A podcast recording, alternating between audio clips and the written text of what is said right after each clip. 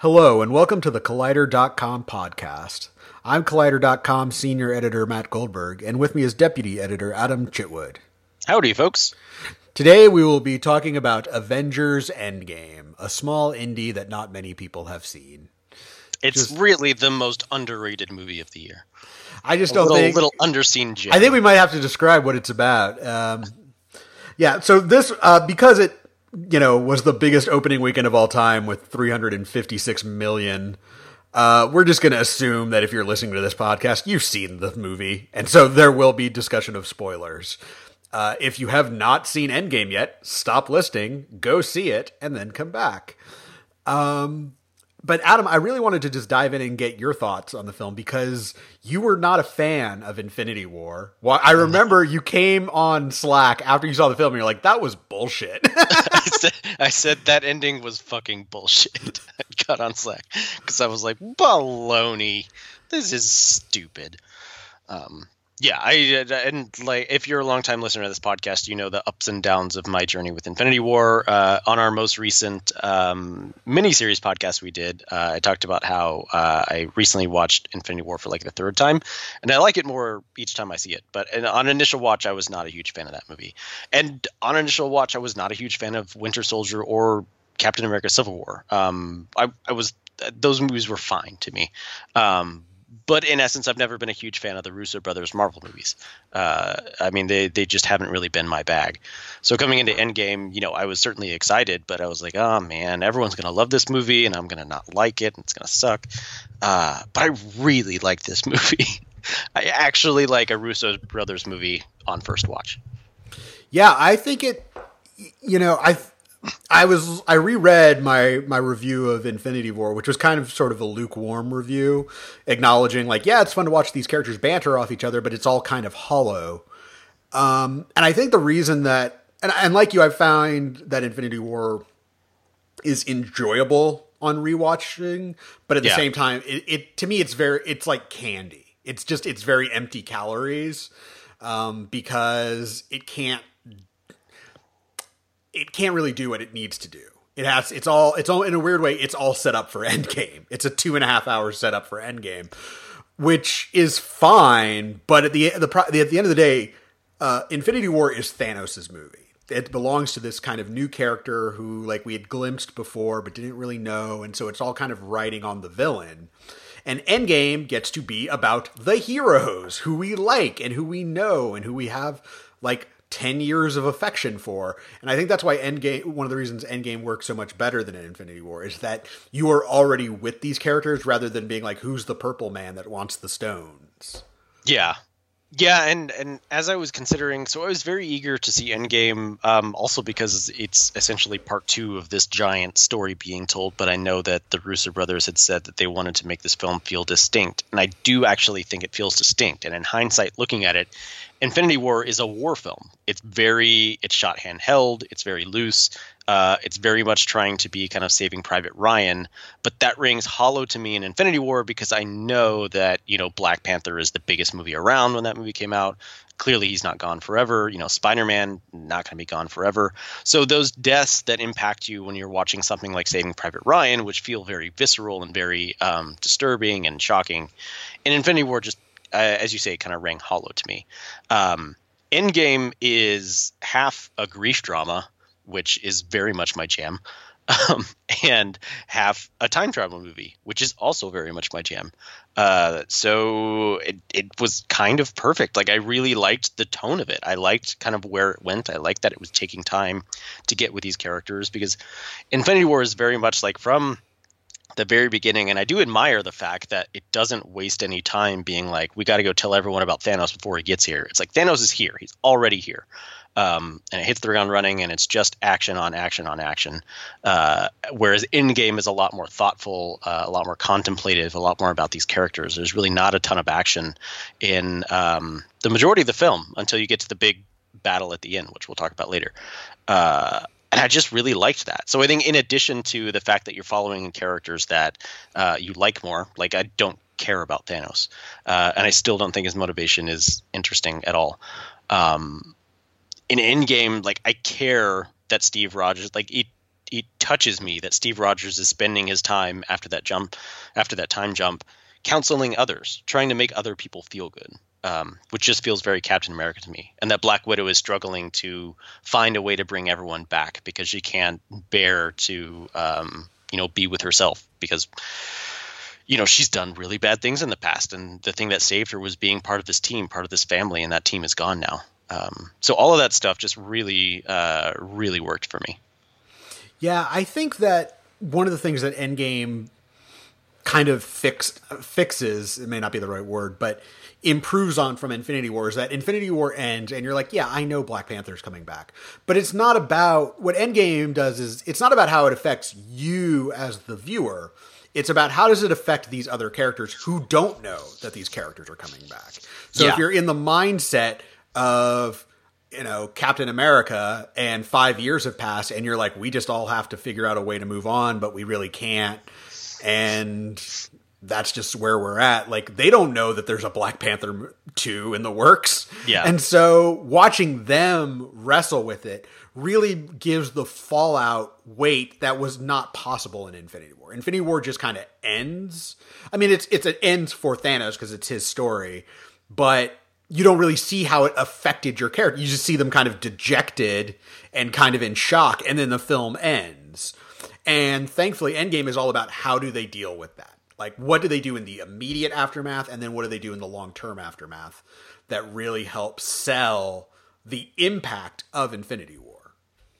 Yeah, I think that's a good point, and I think it's not a coincidence that, for me at least, the only emotionally resonant um, death in in Infinity War was Peter Parker, because that relationship between Tony and Peter was so well built out throughout Spider-Man: Homecoming, and because of Tom Holland's performance in that scene, that death really got me. Whereas I, I never really bought into the Wanda Vision romantic relationship, so like that whole death still just falls flat for me. Like I don't feel anything. My wife, my wife made an excellent point um, as we were re- rewatching Marvel movies in the lead up to Endgame, which is that the MCU probably would have benefited from one movie of Captain America on the run like sort of a Captain America nomad movie because mm-hmm. that would have allowed you to see like what does Cap do when he is a fugitive like and how does he still do good things but he's now disillusioned. And that film could sort of basically take the characters who were on team cap from civil war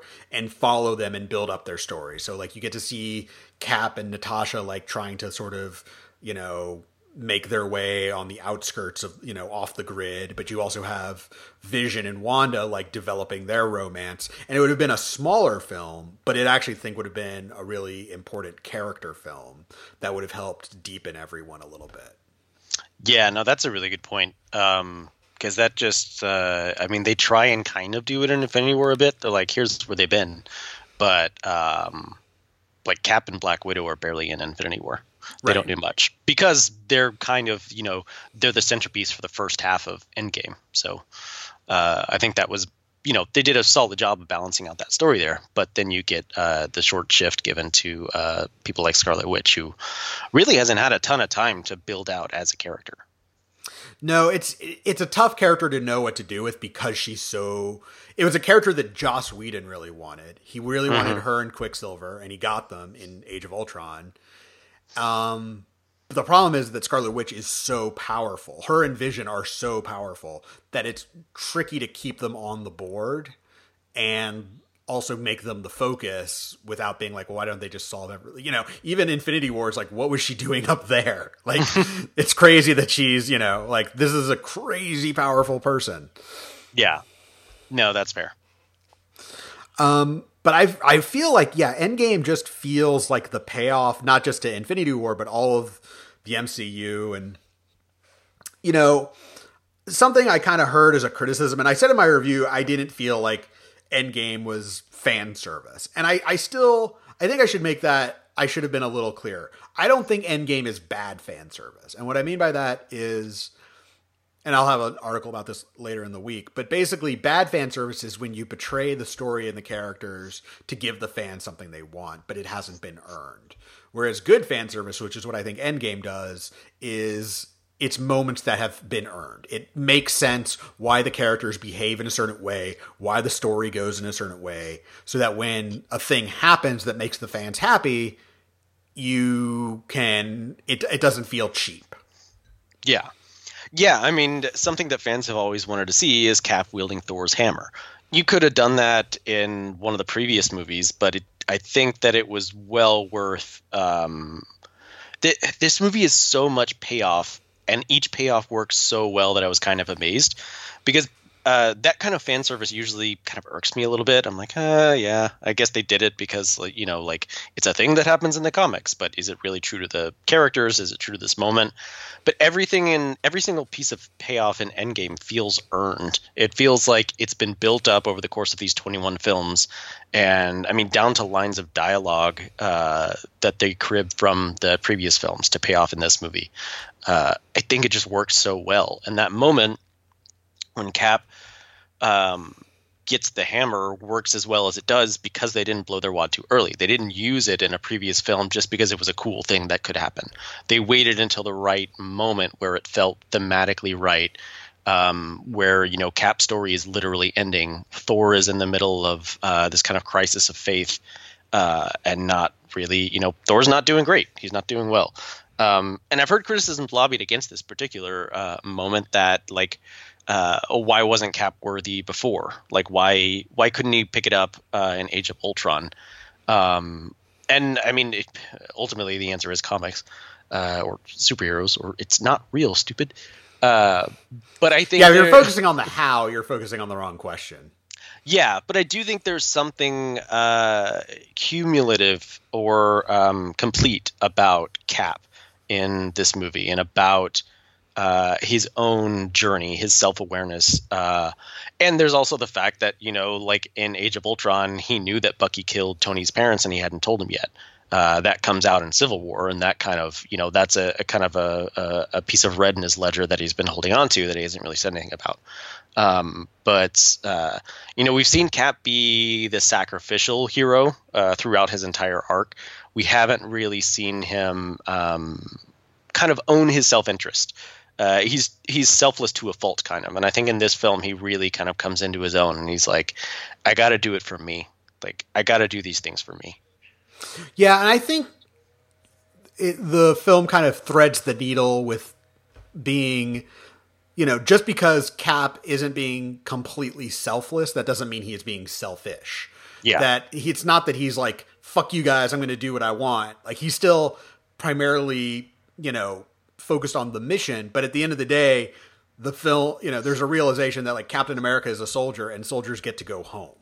Yeah. You know, and while it's like, wouldn't it be to be great if Cap could be Cap forever? And I'm like, but doesn't that raise its own issues? Like, yeah, he, don't you deny him his own humanity by being like, you can, ne- like, you know, you can never have anything that you want ever.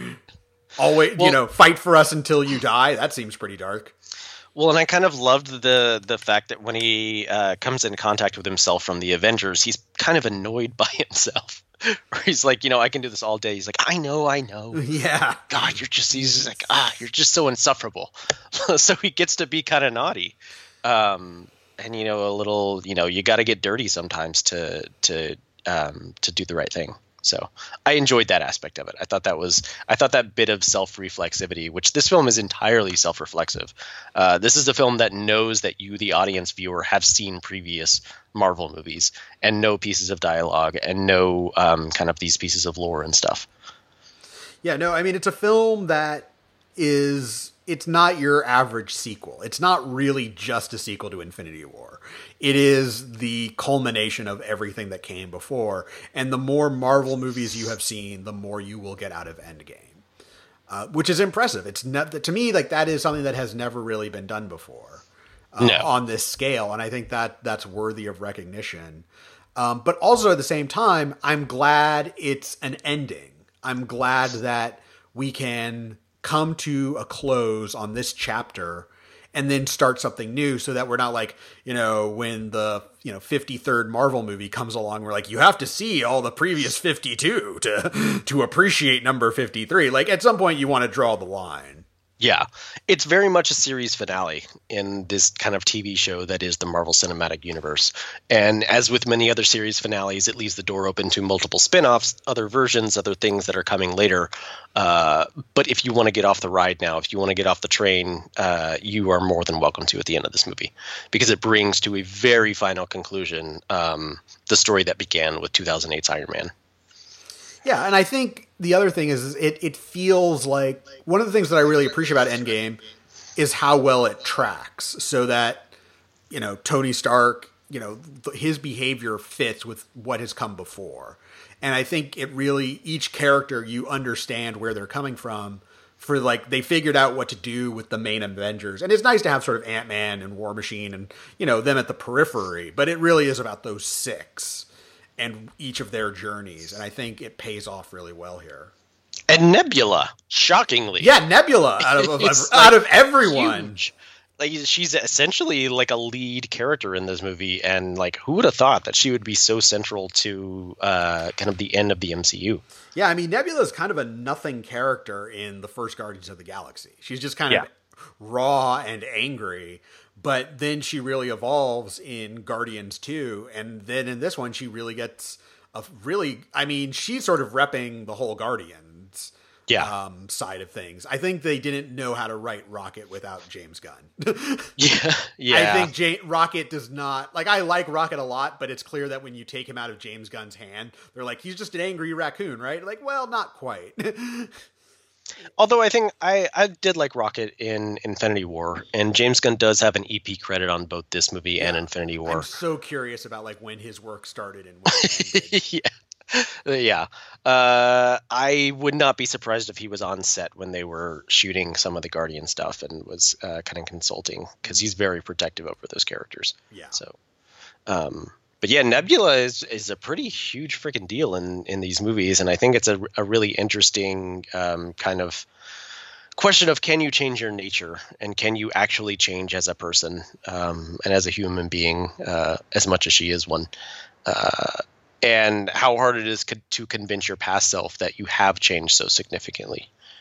Well, and I think that's, I mean to me that's so important with these films on the whole, like watching these characters change and you know, I think it, it sort of it, it it talks to you as an audience member. I mean, I'm not the same person I was in 2008 when these mar- movies started, and Yeah. so you feel like by noting that the characters have changed, you really do feel like you've been on a journey with them.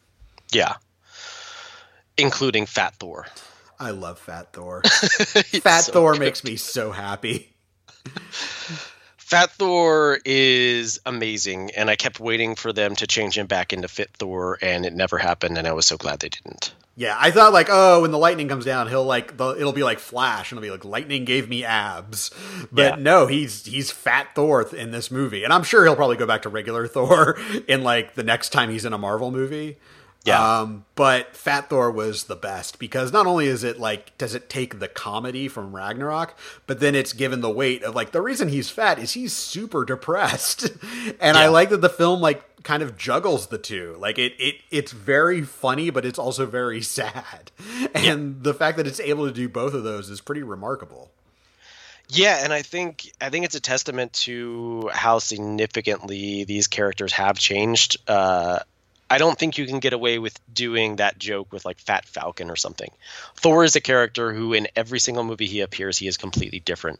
Uh, and I want to talk about this a little later in the podcast when we each run down our top 10 Marvel movies. Uh, but I caught a little bit of the Avengers, the first Avengers, the other day, and Thor is so different in that movie. and He's so, so, small. different.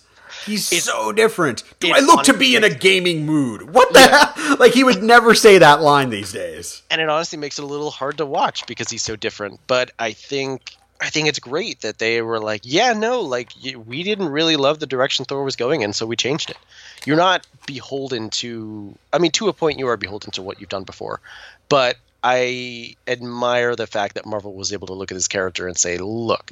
This isn't really working. He's not that compelling. Chris Hemsworth is very funny, uh, and Joss Whedon has brought a lot of that humor out in the two Avengers movies uh, let's reboot him for Thor Ragnarok. Let's just do it. Let's just completely change this character's demeanor and make him a bit of a buffoon. Uh, he's still overly self confident, but in a in a really silly way. Like he's always he's overly self self confident to his own detriment, uh, and not in like a sad way, in like a oh my god, that's so ridiculous way. And I love it. I just love it. Yeah, me too. I think, I think that ability to pivot and and sort of be nimble enough to be like, okay, what can we do to make this work better, speaks to sort of uh, a creative community that that is willing to take chances and not be beholden simply because well we did it in the past so we have to do it in the future because that's not a way to that that's just being stuck. You kind of have to be yeah. w- willing to take some chances. And you know they didn't know it was going to work out so well by going for a more comic thor but it did. No. And i mean there there's an inherent danger in that you already have two white dudes who are superheroes in this universe who are known for being very witty and very funny, and that's Star Lord and Tony Stark. So you have to make it different enough. Um, like you want to get some of that humor, but you don't want it to come off as like, oh, you know, we're just trying to copy what works so well with Iron Man and with Star Lord. So I think they did a really great job there. Yeah, I agree. Um, I, uh, let, us talk a little bit about Black Widow. yes. I liked Black Widow. I don't know. There'll be an article on about this on the site. Um, in fact, it, it, it's it's up right now. You can read it. Uh, the I liked what they did with Black Widow in this movie because to me, so it, when she first appears in Iron Man Two, it's basically like a glorified cameo. You really don't know who she is. And then I think what Joss Whedon sort of tuned in on is that she is a character who has a, feels a lot of guilt over the things she did in her past, and she's kind of trying to run from it, but also trying to atone for it. And I think what she does in in Endgame is she finally manages to sort of not that she didn't atone for it before, but it her motivation makes sense. It makes sense why she would willingly go to die and sort of make this decision to sort of add that finality to her character um, and I just I think it works pretty well. I think it. I think the Res- I think Black Widow has always been kind of a pragmatist, but also I like the fact that she sort of her arc is going from sort of devil may care spy um, to someone who is like I have to fix things even if the cost of my own life. Yeah, it's it, it just. I mean, watching that scene play out which I think I think there's a, a slight miscalculation in that scene with the score because I've, I saw the movie twice in theaters and everyone is laughing while they're kind of like firing like Hawkeye's firing an arrow to stop her and she's trying to pull him back to stop him. Um, and it when I first watched it, I thought that they were kind of uh, like working up a plan to to get Red Skull or whatever. So like the the kind of finality of her death comes as a, a pretty big surprise because people are are literally laughing when uh, Hawkeye shoots that arrow and explodes it, and then uh, he jumps over. Um, but I still think, I mean, the second time when I was watching it, it I was uh, even more emotionally moved because her sacrifice is so selfless and so true to her character. Because, I mean, as, as you say, she's uh, she's been sending, spending so much uh, time trying to rectify the wrongs in her past, and she can think of no greater good that she could do uh, to sacrifice her own life for the lives of so many others. Um, and the look on her face when she asks him to let go, like she's just so perfectly fine with this choice and uh, perfectly at peace with it. Uh, and it's so sad. It's it so is. sad. Um, yeah, everything just kind of works. I, mean, like the time travel stuff is a little fuzzy, but it always is. I the, the line what I think about when like trying to piece together time travel is just Bruce Willis being like, "We could be sitting here putting together straws," like in Looper, where he's yeah. like, you know, at some point you just kind of throw up your hands and be like, "Look, just you have to like if you're trying to decode how time travel works, like I think." I think the time travel aspect will actually do have a will have a payoff for the Mar- for the Disney Plus series. I think uh-huh. we're about to start seeing a lot of branching timelines, yeah. which allows those series to be connected but not essential. So, like, if you watch the Loki series, like, yeah, the way Loki series works is like he came out of Endgame when he got the Space Stone, and that created a new timeline. But if you don't watch the Loki series, you won't be lost if you come back to the Marvel to watch future Marvel movies. Yeah. So it's connected in a way that like, you know, the Netflix Marvel series never really were, but it's not super essential. No, and I think I mean they do an okay job of of explaining by not explaining it. Uh, I think it's still pretty confusing, where they're just kind of like, "Yeah, Back to the Future is bullshit," and you're like, "But why?" And they're like, "We don't have time to explain." Yeah, well, yeah, they're basically like your past is, you know, your present, you know, your past is now your future, your present is now your past, or what. However, Hulk explains it. Like, I get it. Like, you can't undo. Things. Excuse things. me, his name is Daddy Hulk. Daddy Hulk. Hulk is daddy now. Thank you, Scott Wampler. um, yeah, I I feel like it's best not to get hung up on the time travel stuff because once you do, it's like, wait, if Thanos from 2014 went into the if you know went into the future and died in the future, then 2014 Thanos can't do any of the things that he did without. Like, you just go cross-eyed. You just yeah. you just so it's just no, better no, to be I've like going cross-eyed. yeah, exactly. Yeah, you just have to sort of roll with the time travel. And I love the way they used it because again, this movie is so self-reflexive. I love that they use time travel to go back to these iconic moments in MCU history like Marvel's The Avengers and the beloved classic Thor the Dark World. It makes Thor the Dark World better. Isn't that amazing? It makes Thor the Dark World a slightly better movie. It does. I love that they brought Rene Russo back. Um, fun fact: they did not bring Natalie Portman back. That was unused footage from Thor. The That's Dark what I figured. That's what I figured. Although they did get her to record, I guess, some dialogue um, to play in the background for one of those scenes. But that movie, that scene, that whole sequence has a lot of emotional resonance for Thor because he's going through this crisis of faith. He's depressed, and he gets to talk to his mother one last time, and uh, gets to seek her counsel, which is so great. Uh, and then you have going back to the Avengers, which is just a lot of fun and kind of celebrating that that moment, and leads to the so many stairs line, which is so funny. Stairs, Hulk going, Hulk going down the stairs, um, uh, which is really great. And then uh, the uh, the Peter Quill stuff I thought was really funny. It's just kind of again, it's a celebration of these movies that we have come to love, and these movies that without which we would not have Avengers Endgame. Um, and so, uh, you know, watching Peter Quill uh, singing along with his Walkman uh, in a decidedly uncool nature, as opposed to the opening of the first Guardians Galaxy, which does seem very cool, uh, is just a lot of fun.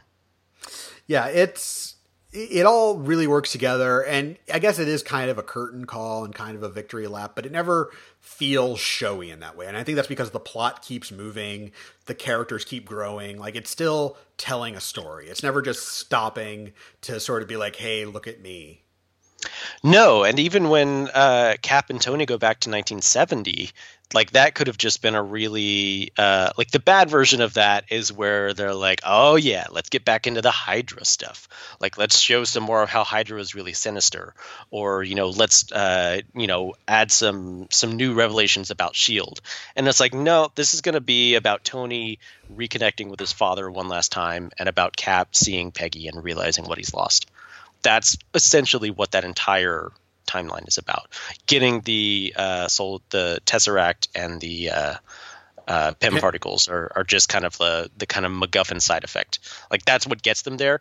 But the real reason for that entire um, sojourn is mostly, uh, you know, for Tony to have that heart to heart with his father, which Yeah. is just really touching. yeah it's really well done um and Especially and, and watching the movie on the second time and knowing that, like, oh yeah, Tony's gonna sacrifice himself at the end of this movie. Yeah.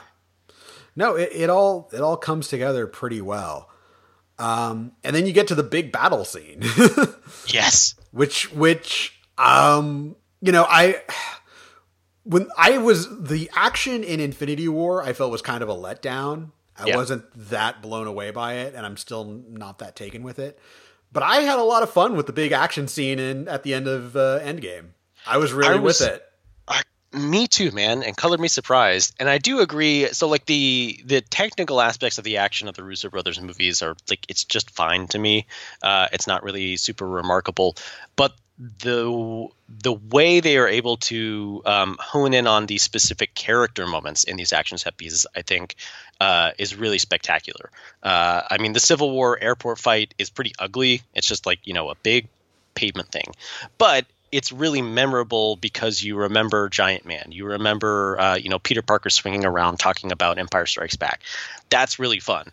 And I think they hit the nail on the head with this final battle where they give every single character beat hits perfectly. Nothing feels superfluous. Nothing feels fan servicey. You never feel, you know, exhausted or tired or like, you know, okay, that's enough punching. Can we just move on to like what's going to happen next? Uh, everything has weight everything is is really exciting. I just love how that fight evolves. I love how it begins with the main trio with Thor, Captain America, and Iron Man going after Thanos. Um, and then you know obviously Captain America is the last man standing, and you get this wonderfully picturesque, uh, iconic frame of Cap alone standing up against Thanos and his army, which iconography is something that I felt has been missing from the Russo brothers movies, and I feel like they kind of finally nailed it in this movie. They finally got some like actual composed shots that yeah, feel that, iconic. I, yeah, I agree, and I think it was really. I mean, I think one of the strengths of these two, of both Infinity War and Endgame, is that they are paced immaculately, which is yeah. saying something. For one film is two and a half hours, the other is three hours, and neither yeah. one feels like a slog. Um, they're very peppy. They know how to move between lines, but once you enter that third act of Endgame, it's all in that same location. But even then, the action moves. You're like, okay, we're still not at the big like you know, it's the three on one versus Thanos, but we also have like, you know, what's happening with, you know, Hawkeye running from the dog monster things and what's happening with uh, you know, Hulk and Ant Man and so it's it's still building, it's still moving things along and getting everyone where they need to be for the climactic battle. Well, and it continues to evolve. Like once the heroes show up, which is such a like, you know, stand on your feet and cheer moment, which I will admit the first time I saw the movie, when all the heroes came back, I let out a little sigh because I was like, now we're going to get into the big CG battle sequence and it's going to be kind of boring and everyone's just going to be punching and you're not going to be able to make out what's going on. Um, but then I came around to it when I saw like actually this is full of really great character moments. Yeah, uh, well, it's it's a it's a battle with structure. It's not just you know characters punching things. Like there's a mission, and the mission is don't let Thanos get the gauntlet. Yes. And I think by keeping like again, so the battle has a through line. It's not just like we're going to be able to our guys will outpunch your guys. It there is there is a story within the battle there's a story within the battle and it has a very clear narrative structure with its own twists and turns. It begins with a 3 on 1. It it comes to what you think is an ending with Cap versus everyone else. Then everyone comes into battle. Then you have the big, you know, kind of Helm's Deep, or I guess it would be Return of the King, um, you know, clashing of the forces coming together. Uh, and then it evolves into like then it's a football game. It's a game of keep away, uh, you know, and then it becomes a game of like get the glove off Thanos' hand or or don't let him close his hand. It continues to evolve in ways that are surprising. So it's not just consistently must kill Thanos. Like that gets boring very quickly. So uh, I thought they did a really terrific job of of of really arcing that out because I mean the Endgame is really perfectly structured in in a three act structure. Hour yeah. one is a grief drama. It's the fallout. It's the what do we where do we go from here? Which, as a massive fan of the HBO series The Leftovers, it felt very much like The Leftovers, and so that made me very happy. Hour two is Time Heist. It's the time travel movie, and then hour three is the battle and and the the uh, you know kind of denouement after the battle, uh, and it just flows so well. Yeah, it all comes together very very well. I I had a blast with it and I think that you know what the other thing that's great about it is that I don't think that anyone is going to be like, well, if they don't top this battle in Spider-Man Far From Home, what's the point? yeah. Like everyone gets that this is a unique special thing, and that doesn't mean that the other Marvel movies, like I think for a while, Marvel movies, and this is when they had their their crappy creative committee, was like the something big has to fall out of the sky. Like that's yeah. how our movies end. Something big falls out of the sky. And I think now that the movie like the movies aren't beholden to being like, well, the climax here has to top the climax from the previous one. Like the movies can just ha- be their own thing. Like they can yeah. just sort of you know, and I'm sure, you know, Spider-Man Far From Home will have like a really fun third act, but I don't think anyone will be bummed that like, you know, it doesn't have every Marvel character in it. I mean, I'll be bummed. Okay, well, yeah, but you're greedy. I'll be like, where the fuck is Thanos, guys? this is ridiculous. Got to have more Why- Thanos. Why can't Spider-Man just call Black Panther to come in and help? Which is what we all assume would happen after the first Avengers, and I think they sidestepped that pretty well, uh, as we covered in our miniseries podcast. Plug, plug, plug. Yes. But also, I think, you know, to that point, I think Marvel has now seized upon, like, I think S.H.I.E.L.D. was kind of a awkward thing to have. Like, it was something that they thought would be cool to have. And they're like, okay, but now you have this police organization that purposefully injects itself into these conflicts. So we're going to have S.H.I.E.L.D. show up. And then, so just by disbanding S.H.I.E.L.D., they kind of just figured out a way around it.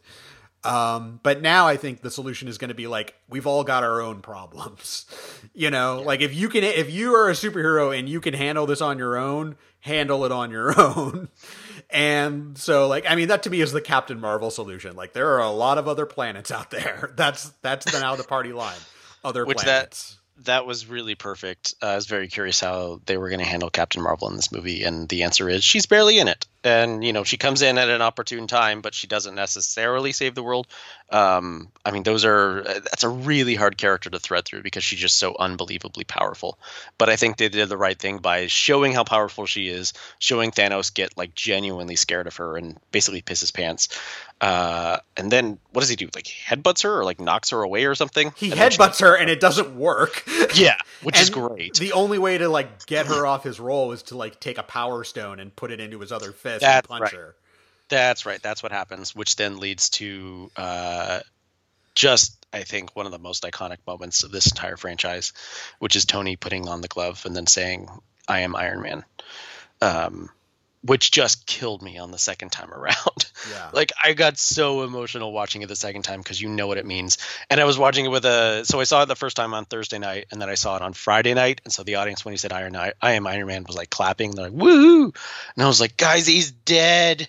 He's dead. Just died. Iron Man died. Died. It's so sad because it, it is a cheerworthy moment, but I think you don't immediately realize like, oh yeah, that's gonna kill him. Yeah. He's gonna die. Um, and I think that moment is so beautifully set up with Doctor Strange. I love that moment with him holding up the the one, um, and you know, explaining earlier in the battle, like I can't tell you if this is the one because then it won't happen because he knows to tell Tony that the only one we win is the one in which you sacrifice yourself. Like, would he still make that choice? Yeah. because Tony and that makes this this is what makes Tony's death so emotional is that he has everything.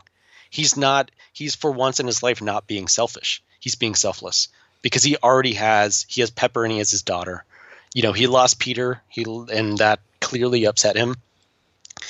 But, you know, where everyone else has kind of nothing to lose, he has everything to lose. And he he decides to do it anyway. Well, and not just that, but I think he finally figures out that he can't control everything. Like his his sort of arc through these movies is like if there's a problem, I'll just fix like I'm, I'm a mechanic, I'll fix it. So, you know, I put weapons into the world. I'll become a superhero and destroy the weapons. Well, now me becoming a weapon has created, you know, other suits like mine. Okay, I'll just destroy those suits. Or, you know, I'll build Ultron and like build a a, a, sh- a, a shell of armor around the world. And what he realizes is that it's not about something he built. Like it's not a machine that he built that's going to save the world. It's the people. The people Yeah. will now like basically, you know, being surrounded by all these other heroes. This is what he started. Um and he can, you know, as Pepper says, you can rest now. Like it's because Yeah. all these other heroes are now there to take to save the world. It's not just him. Yeah.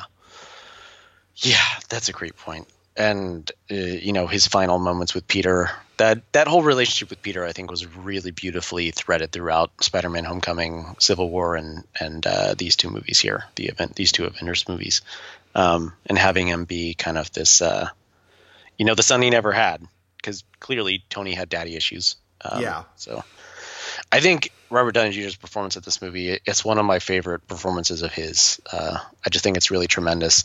And it made me remember, like, we haven't had a full on Iron Man movie in a long time. Like, Iron Man 3 was a was a spell ago, Yeah. you know?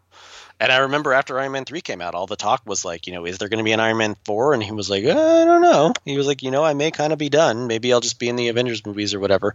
And so that kind of felt like a goodbye Um, and then you know obviously he was in Civil War, he was in Homecoming, but those were kind of supporting roles and co-starring roles, and I feel like he finally gets one last starring role to go out on with Endgame. And now we all get to see him in the Voyage of Doctor Dolittle. yes, yes, hooray! Which and that funeral scene um, is super sad and super impressive that they got all of those actors uh, on the same set. Most of them. I think Benedict Cumberbatch seemed like he was maybe stitched in there CG, but it seemed like most everyone else was actually there uh, from when they shot that big Marvel group photo. But then ending on Nick Fury reminded me like, oh man, this Infinity War saga did Nick Fury really dirty. Here's the here's the thing. I feel like they know it did him dirty, and that's why he's a major part of Captain Marvel and Spider-Man: Far From Home. Yeah, like he's a I, he's he is a major character in both those movies. I think that Samuel L. Jackson is still pissed off about it. Probably, probably a little pissed, but you know. No, he's like genuinely pissed. He, he he said some comments about Infinity War, and he said, you know, either Nick Fury's the glue that holds them together, or he's not. Like he didn't understand why he wasn't in Infinity War, which is fair. I mean, he's the one who started this team in the beginning, and it's also fair to say that like Nick Fury is is kind of a shitty dude. Like he did some really shady shit to all of the Avengers, yeah, and manipulated them. The but prob- also, I mean, the problem is, is like, like I get where Samuel Jackson is coming from, but what I would say is look at it from a character perspective. What does Nick Fury bring to the table as a character alongside all these other characters? Yeah, you know, like that's the thing. Like Nick Fury is like, is he? Nick Fury is great at operating in the shadows and sort of being a darker side of things. And so in Infinity War, like I don't know what like I don't know like what you do with him. Like, is he calling shots? Is he like in one of these little smaller teams? Like, what does he do? And then you don't really need that darker side of things in a grief drama already when things are yeah. already pretty dark. yeah. So I think like Nick coming and reminding everyone that you know, remember guys, everyone is dead and everything is terrible and right. also suck. So I think like in Captain Marvel it makes sense because it's a young, fresh-faced Nick Fury and like it's so different that it feels kind of refreshing. Like you're like, "Oh, this is before he became sort of the cloak and dagger guy."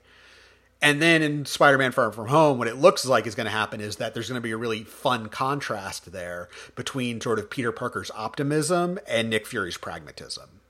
Yeah, and I think that is again another great way to highlight the character. But I just don't know where he fits in in Infinity War and Endgame.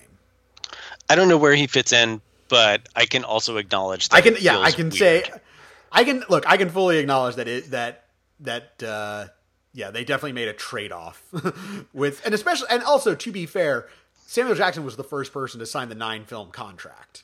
Yeah, he should have gotten a little bit more, but so it goes. Yeah, but it, I mean, they were already kind of phasing him out in Age of Ultron, and he came back in anyway in that movie. Um, and I can't, I can't really recall his significance in it. I know he's at the farm, but I can't really remember. He brings he the he brings the helicarrier to Sokovia. Ah, uh, that's true. That's right. Evacuate all the people but yeah, like the fact remains that he's the one who. I mean, if this is the culmination of it all, he's the one who assembled the Avengers in the first place. He's the one who found them all, um, and now he's basically glorified cameo.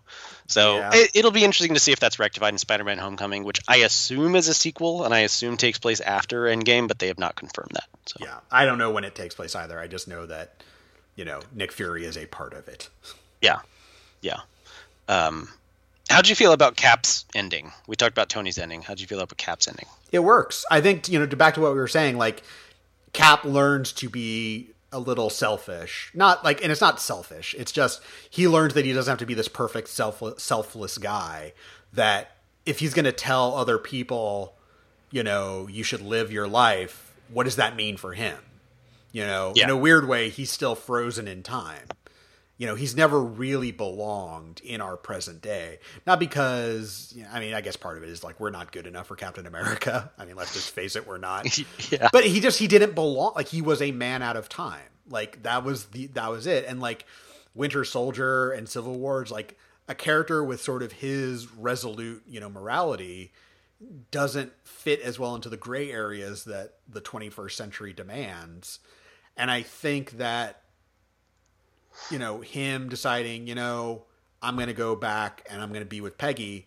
yes, it raises logistical questions like did he take on a different identity? You know, did he still help people? Like, yes, those are important questions, but as the end point to Captain America's story, I think it works really well. I think it is it is a soldier coming home. It, and yeah. who a soldier who has fought in multiple wars coming home. And I think it's okay for soldiers to come home. Hot take.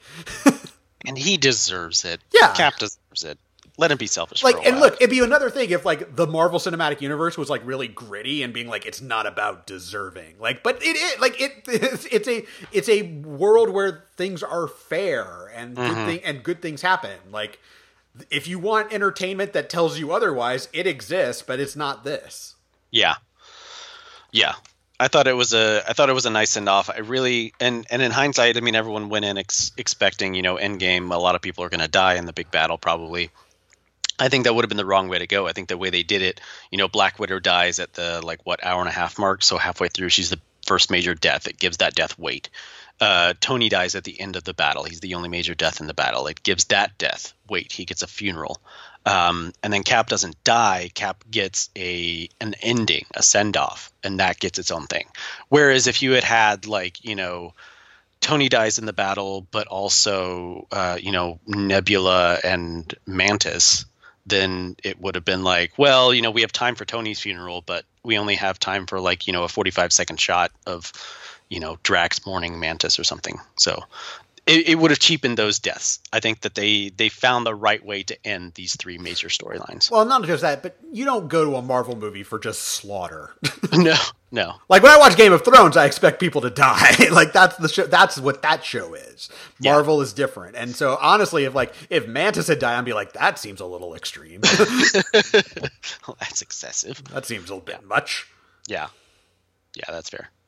So and then I guess Falcon is our Captain America now, which but like is I guess is that Disney Plus show Captain America and the Winter Winter Soldier now? I mean, right now they I don't know if they've changed the name from Falcon and the Winter Soldier. Maybe they called it that to you know obviously not spoil anything.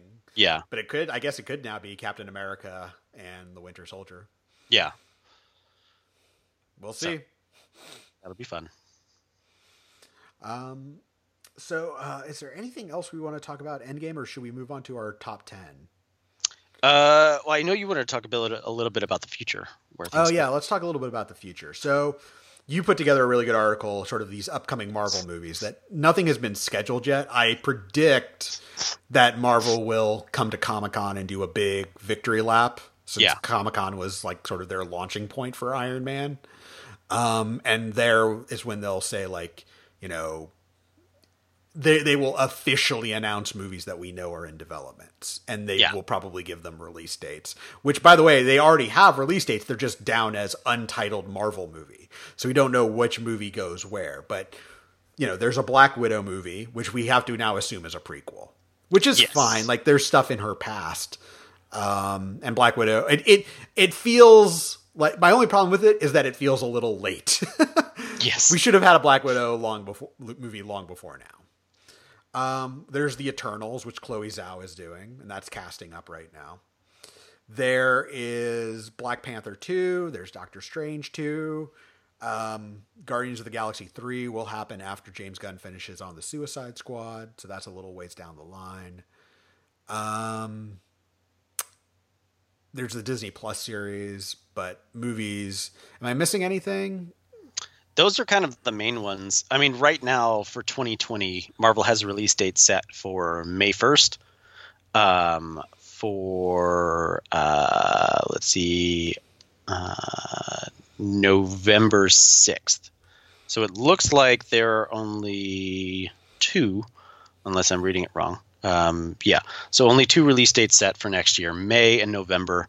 We know that Black Widow is already casting as getting ready to start shooting with, so we have to assume that that's the May 2021. Although, it should be noted that that date was supposed to be Guardians of Galaxy Volume 3, which was supposed to be uh, start filming at the beginning of this year, and then James Gunn firing kind of uh, threw that out of whack.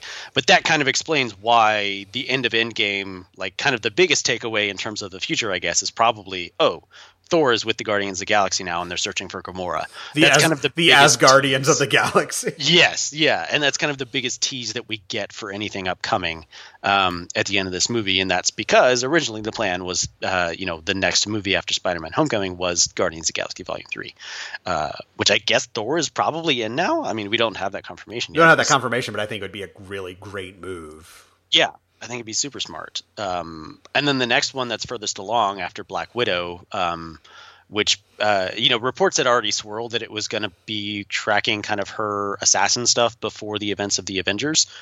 Uh, the next one that's furthest along is the Eternals, which has Chloe Zhao directing, uh, and Angelina Jolie and Kumail Nanjiani uh, already cast or in talks to star. So with casting already underway on that, that probably starts shooting at the end of this year or in the fall, um, and that's probably our November 2020 Marvel movie. Uh, is the Eternals, um, and then Shang Chi. They just uh, Oh, I forgot Shang Chi. That was my Yeah. mistake. they just got a director for that. That's uh, you know, that's going to be their first Asian-led superhero movie. The plan is to do kind of a uh, kind of basically pull a Black Panther, uh, fill it out with a cast of mostly Asian leads. They got an Asian American director, uh, Destin Daniel Cretton, who directed Short Term Twelve, uh, and they'll be you know uh, making a, a full-on kung fu movie with that. So that'll be interesting. Um, and then, as you say, sequels to Doctor Strange, Black Panther, and Guardians are the ones we know of. Uh, and Ryan Coogler's back to write and direct Black Panther 2. And I think Scott Derrickson's coming back for Doctor Strange too. So, Which is a bit of a bummer, but yeah. I love Doctor Strange in these Avengers movies, uh, not so much in his solo movie. But it'll be curious. I mean, it's very. I think right now it's very clear at the end of this movie that the uh, quote unquote leads of the Marvel Cinematic Universe going forward are going to be Black Panther, Doctor Strange, Captain Marvel, and Spider Man. I would say yes to most of those. Spider Man still seems on the fence. Like I think I in an ideal world they would like him to be one, but the the question is, is can you re up with Sony? That's true. Yeah, that's true. That that deal I think ends with Spider-Man Far From Home, so they have to re-up. And if Sony is, as we've discussed, we Sony's made so many bad Spider-Man decisions in the past. We can uh, very much see them being like, "Nah, we got it from here. We don't need your help." Now anymore." Spider Man's gonna meet Venom. yeah, yeah. So we don't need Marvel Studios producing these anymore. Um, we got it. So yeah, it was fun while it lasted, kids. yeah, Never forget that Tom Rothman is bad at his job. Tom Rothman, who's like the X Men won't be a thing. Tom Rothman, who's like, why would I want a movie called Ted from Seth MacFarlane? just really just winners all around from Tom Rothman. yeah. Um, yeah, so we'll see how that all turns out. But I definitely think, yeah, that Captain Marvel, Doctor Strange, and Black Panther are kind of the new leads, the fresh blood of uh, of the of the MCU. Yeah, in Guardians 3, I mean, James Gunn has always said that that's kind of the end of his Guardians trilogy and the end of that group as we know it. I'll be very curious to see what that ending looks like, especially when you have Thor in the equation, because those movies have been very emotionally grounded. Yeah. Um, so, like, then do you have to juggle Thor as a co-lead? Will Will Chris Hemsworth settle for being a supporting actor? Which to me it sounds like he probably would. So, who knows? I think if you know if you give him something interesting to do and let him play off Chris Pratt and the other Guardians, you know, I think you have something fun and new there. What a ride! What a, what a ride! If Thor ends up being like the same as like Drax in Guardians of the Galaxy Volume Three, and it's just like that's the trajectory of the character, and everyone's on board with it. I'd be okay with that. Mm-hmm. Um, something that we haven't mentioned is the Fox deal. Yes, that's true. So- Remember when everyone was like, "Guys, guys, guys, the X Men are going to show up in Avengers Endgame." It's really fun when people who have no idea how filming or Hollywood or business works chime in. hey guys, wouldn't it be great when Wolverine shows up? First off, let's assume that happened. no one would know who that is in the Marvel universe. Like you would know, but people are like, uh, who's this guy with claws coming out of his hands? Or if, like, best case scenario, they cast like some super well known actor like Brad Pitt to play a grizzled Wolverine showing up. Everyone's like, "Wait, what?" Yeah, how I'm over here trying to be emotional be? about like Cap and stuff, and here's like this whole new franchise starting. Yeah, that's So here, here's the big issue, and I, uh, there was an article on Vox that made this really this point really well. It's really tough to actually put the X Men into the MCU as it stands, because the X Men in the comics start in the 1960s, and they're and you know the movies up to this point have started. That conflict starts in the 60s. You know, Magneto is a Holocaust survivor. Yeah, but these characters in the MCU can't have been around for decades, or if they are, they have to have been living underground mm-hmm. because they're basically you said, oh wait, there were a bunch of superpowered people and they don't do anything. that kind of already takes the wind out of their sail. So I think what's going to happen when they do introduce the X Men is going to be like some sort of you know mutation. Yeah, starts popping up, and like there will probably be a Professor X and a Magneto, but they'll be new. They won't have been like around forever and ever, like for decades you know, they might be, you know, who knows how it's going to develop. But I would say the X Men are very tricky. I, I mean, because again, the MCU started and they never, they never thought they'd get, you know, you know these characters back. They didn't yeah. know in 2008 that Disney that first off Marvel wasn't a part of Disney in 2008. They, these no. movies were distributed by Paramount. Yeah. Okay. So they didn't know they'd be a part of Disney, and they certainly didn't know that Disney would buy Fox, and then therefore all the X Men characters would then be available to them. Yeah. So the X Men are really difficult to actually put into the MCU. I'm not saying it's impossible, but I think there's a reason Kevin Feige's like, you're not seeing them for at least five years. Because I think that's that's a really good point. Uh, and I think now that you say that, that's kind of the only way you can do it is introduce it new. But I also think that's smart because there have been so many X Men. Yeah, you first off, you also have to let it cool down. I also think Dark Phoenix is going to be bad, so I think it's, yeah. I think it's a good idea to just let things kind of you cool. know cool off. I do think, and I, there'll be an article. I'm going to keep plugging articles on the site because that's how I make my money, kids. Um, I do think there's a lot of potential for a Fantastic Four movie because that basic story still works within the MCU, which is you know this these four astronauts go into space and they get powers. Like that works anytime, and Fantastic Four hasn't really landed in the way that it could have. Like, I don't think Tim Story's original Fantastic Four movie was bad. I was expecting it to be a fucking train wreck. Uh, nowadays, it just feels very dated and weird. Um, but no one's really done Fantastic Four right. Certainly not the the recent reboot, which was not great. Yeah. Um, so I think Fantastic Four is probably not just a great way to sort of introduce a new team to the Marvel universe, but also now that Tony Stark is gone, you need another super smart guy. And like there are other smart guys like Doctor Strange and what have you, but you need like a smart science guy who's also like a regular guy in a way. And that's Reed Richards, who is different. Like he's not a cocky guy, but he's very much sort of, you know, science is my thing. And I think yeah. bringing him into the fold and then the other Fantastic Four characters really allows you to do something that hasn't been done in the MCU so far. Yeah, I think that'd be really cool um, to bring Fantastic Four back in. And I think that most people just didn't watch the recent reboot. So I don't think there's that. With Dark Phoenix, I do think you have to kind of let it uh, sit for a little bit because those movies have been going on for so long um, and they're so fresh in the minds of people. You have to let people kind of uh, forget a little bit. But that Fantastic Four reboot is already so forgettable. Aside from Kate Mara's reshoots wig.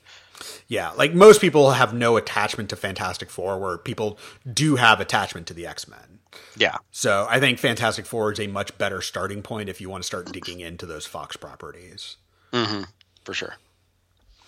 Um, okay, so with that, do you want to start running down your top ten? Let's do it. Why not? I need more reasons for people to yell at me on the internet. There's, you can never have enough reasons. uh, so at uh, so at number ten, I have Guardians of the Galaxy Volume Two, uh, which I find delightful uh, and colorful and emotionally resonant. Um. Yeah, that one is I I have that on my list, but not at number ten. okay. Uh, my number 10 is something that I know is way higher up on your list. It's Iron Man 3. Yes. It's so good. It's so good. Um, the only reason it's a higher is because Iron Man like kills veterans, and I don't think they, they ever. the only reason it isn't higher is because Iron Man like kills veterans. He does, and I support the troops.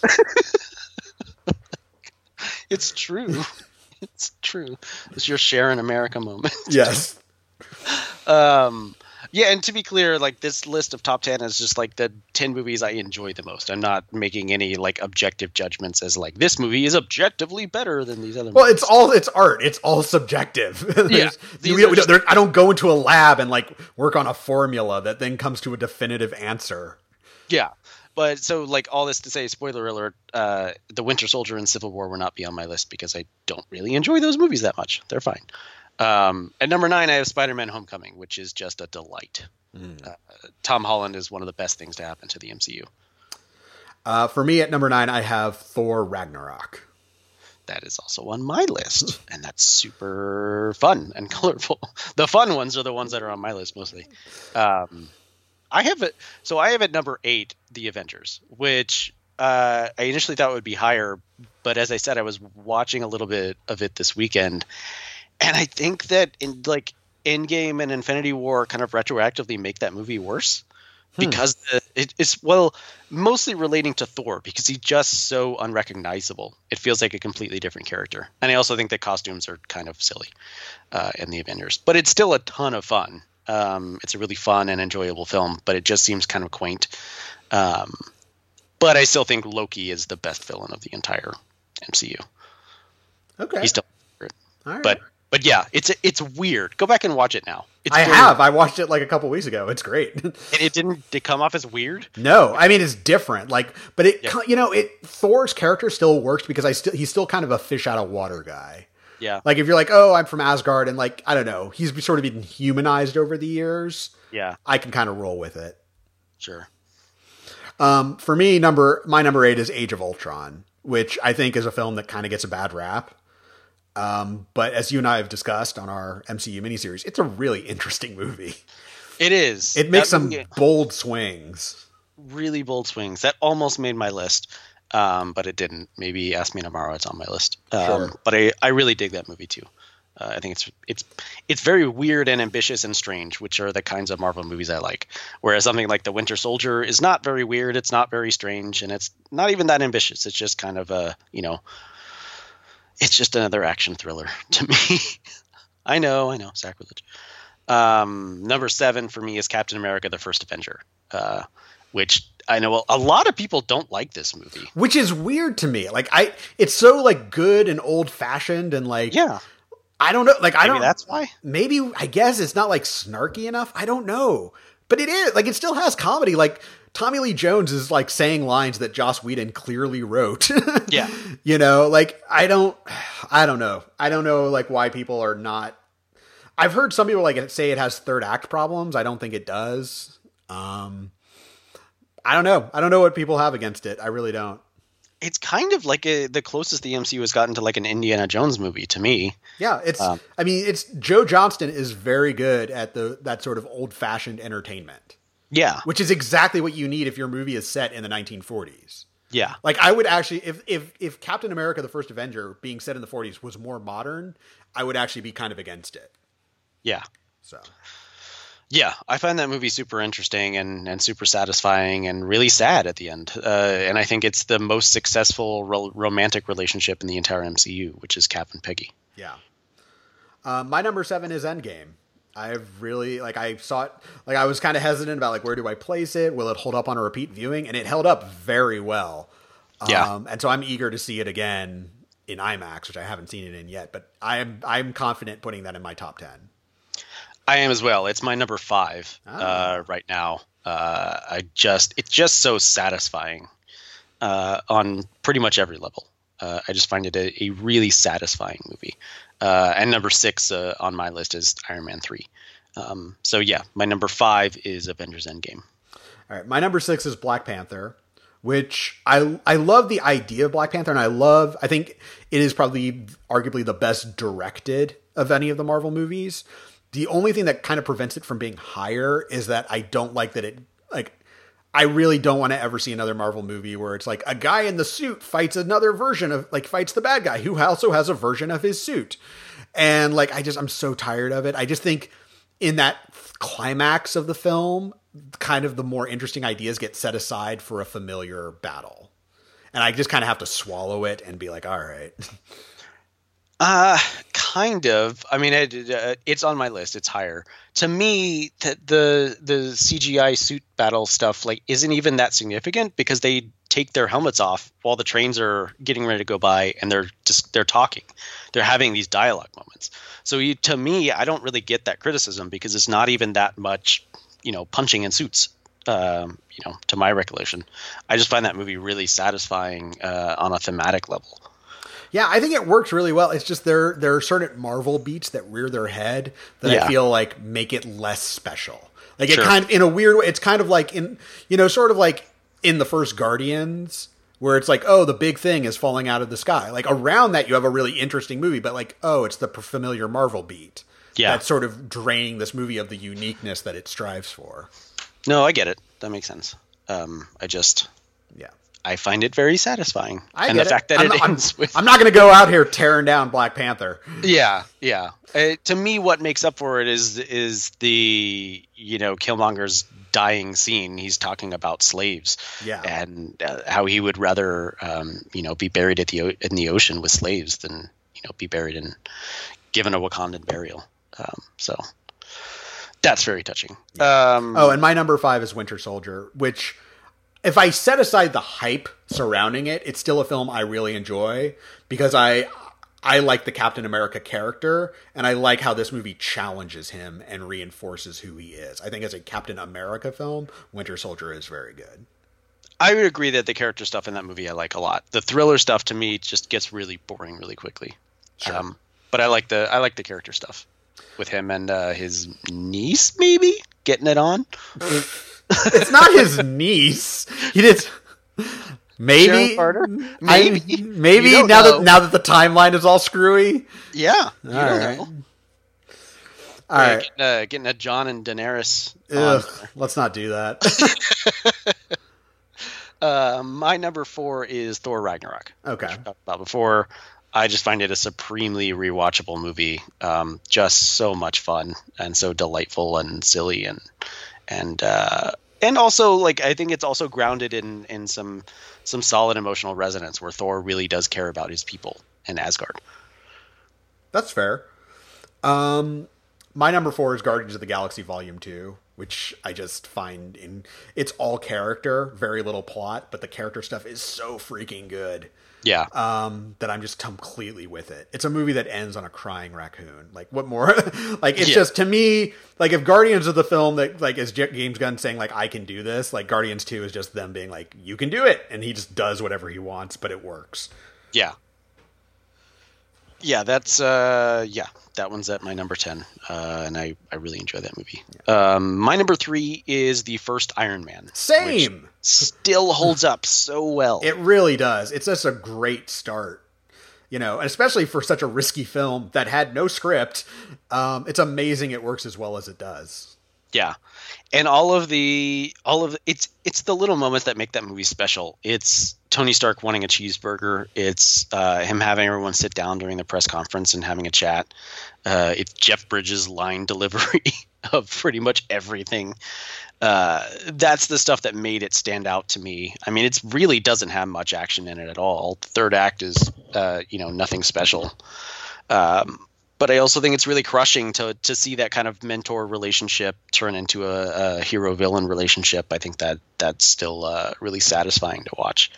Um, and then of course Robert Downey Jr.'s performance. So Yeah. Um. So, what do you have at number two? my number two is the first Guardians of the Galaxy. Ah, okay, interesting. That's my number eleven. Okay, Just missed the top ten.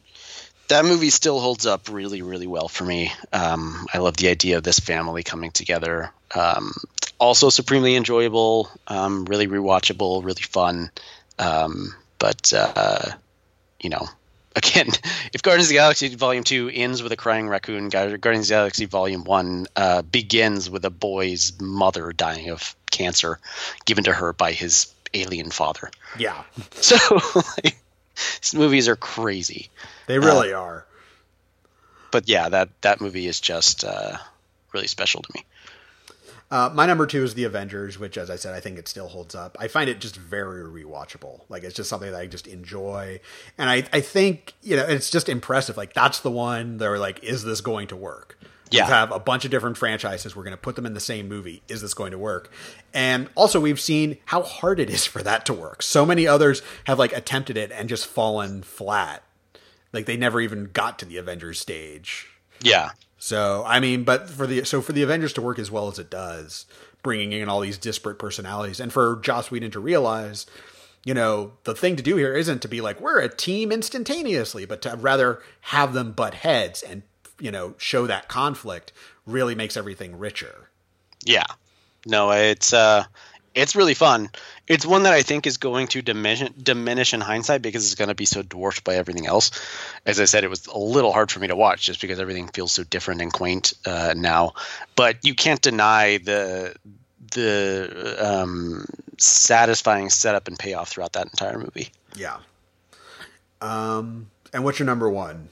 My number one is Black Panther. Okay. That's my favorite. That's uh, I've seen it three or four times now. Uh, it's super fun to watch, super enjoyable to watch. Um, from a filmmaking perspective, I just love technically what Ryan Coogler achieved there. Uh, thematically, it's so rich and resonant and ambitious. Uh, that one, that one, I just really enjoy. Yeah. Um, for me, it's Captain America: The First Avenger, which again people are against, but whatever. It's to me, it is the like if you're going to make movies about superheroes, this is the one that feels the most heroic and the most character driven in its own universe that stands apart and has the most emotional moments. Um, Yeah. it just it is the movie I enjoy watching the most out of all of them. It's a lot of fun. Um, and it's one that, again, I don't really understand why people don't like it, but uh, and it's got Stanley Tucci. Come on, Yeah, don't don't go against the Tooch. come on. Yeah. All right. So uh, let's wrap things up uh, with uh, recently watched. What have you seen lately? Uh, so for my recently watched, I actually wanted to talk about a podcast. Um, oh, ooh.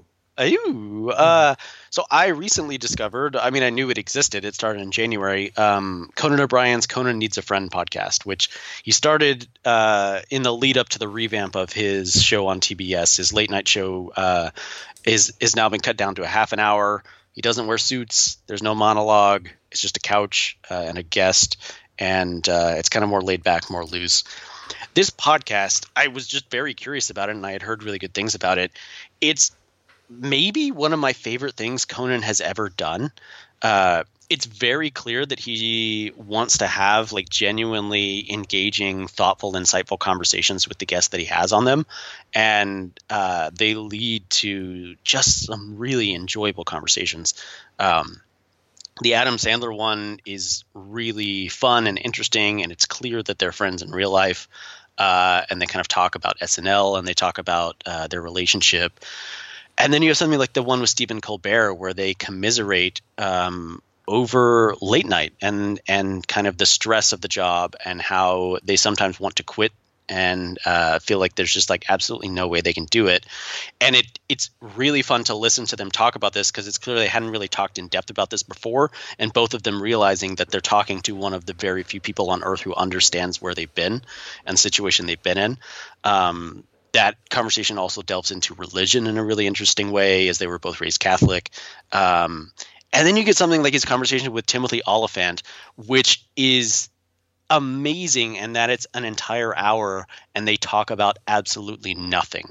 Like it's just so funny. They continue uh, on these weird tangents and they succeed in literally not talking about a single topic. Like there is not anything promoted that they discuss. They never hit upon it, um, and it's really fun. And it's also one of the only podcasts that I'll actually listen to the advertisements in it. Um, the advertisements are set up as uh, Conan O'Brien pays off the mortgage on his beach house, uh, and he is essentially improving. Um, you know new material with the with this ad copy that he has to read and it's really fun.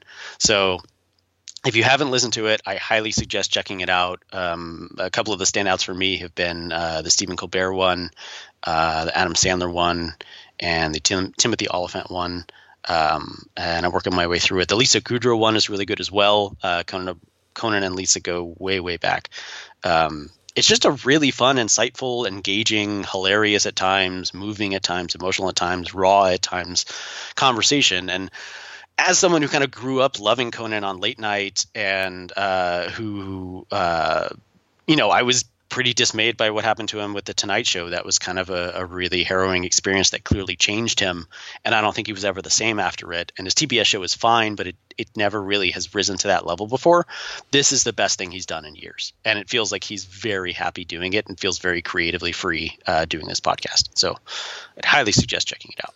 Yeah, I would. I'd be happy to see Conan happy again because even yeah. on his like, if you've seen the documentary, have you seen the documentary Conan O'Brien yeah. Can't Stop? Yeah. Where he's just like it's it's just one man's descent into misery, which is basically for those who haven't seen it, he's just been laid off from the Tonight Show, and he's like, I'm going to do the not legally allowed to prepare to perform on television show. Like basically, he's going to go on tour and do a bunch of live shows and you can see him getting increasingly miserable as yeah. he does this like basically tries to reassert some form of control over his creative and professional life and it's not like he just it's just you can see how much it drains him so the fact that he's doing something that's making him happy is is good he and Colbert talk about uh, uh, some stuff from that documentary as well, and it's really interesting. That Colbert interview is really, really good. I will, I will, I will make a point to download it after we finish recording.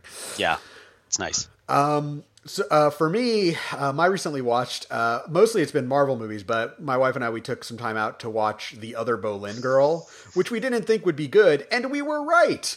Um, it's based off the uh, Philippa Gregory book, which is technically chronicling um, Henry VIII's relationship uh, with both Anne Boleyn, who's played by Natalie Portman, and her quote unquote plain sister Mary, played by Scarlett Johansson. Because when I think of a plain woman, I think of Scarlett Johansson. Um, the it's I mean, it's setting aside just how historically inaccurate it is. It's just not very well done. Like it doesn't seem to know who the story is really about. Is it about Mary? Is it about Anne? Um, is it about their father, who is played by Mark Rylance? Like, the, the, by the way, this movie has a deep bench of talent. It has Mark Rylance, it has Eddie Redmayne, it has Eric Bana. It has Kristin Scott Thomas. Uh, it, it's it has Benedict Cumberbatch. Like it's weird. Like the people that show up in 2008 before they've hit it big. I don't include Mark Rylance in that because he's been like a Broadway, you know, a stage legend forever.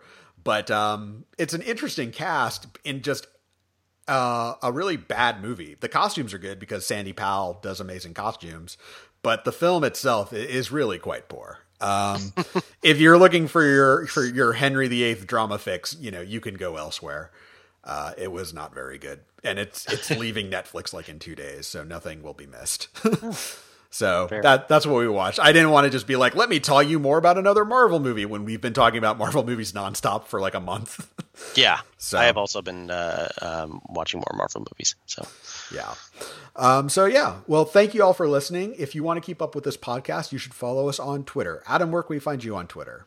At Adam Chitwood. And you can find me at Matt Goldberg. Thanks for listening, everyone. We'll be back with you next week.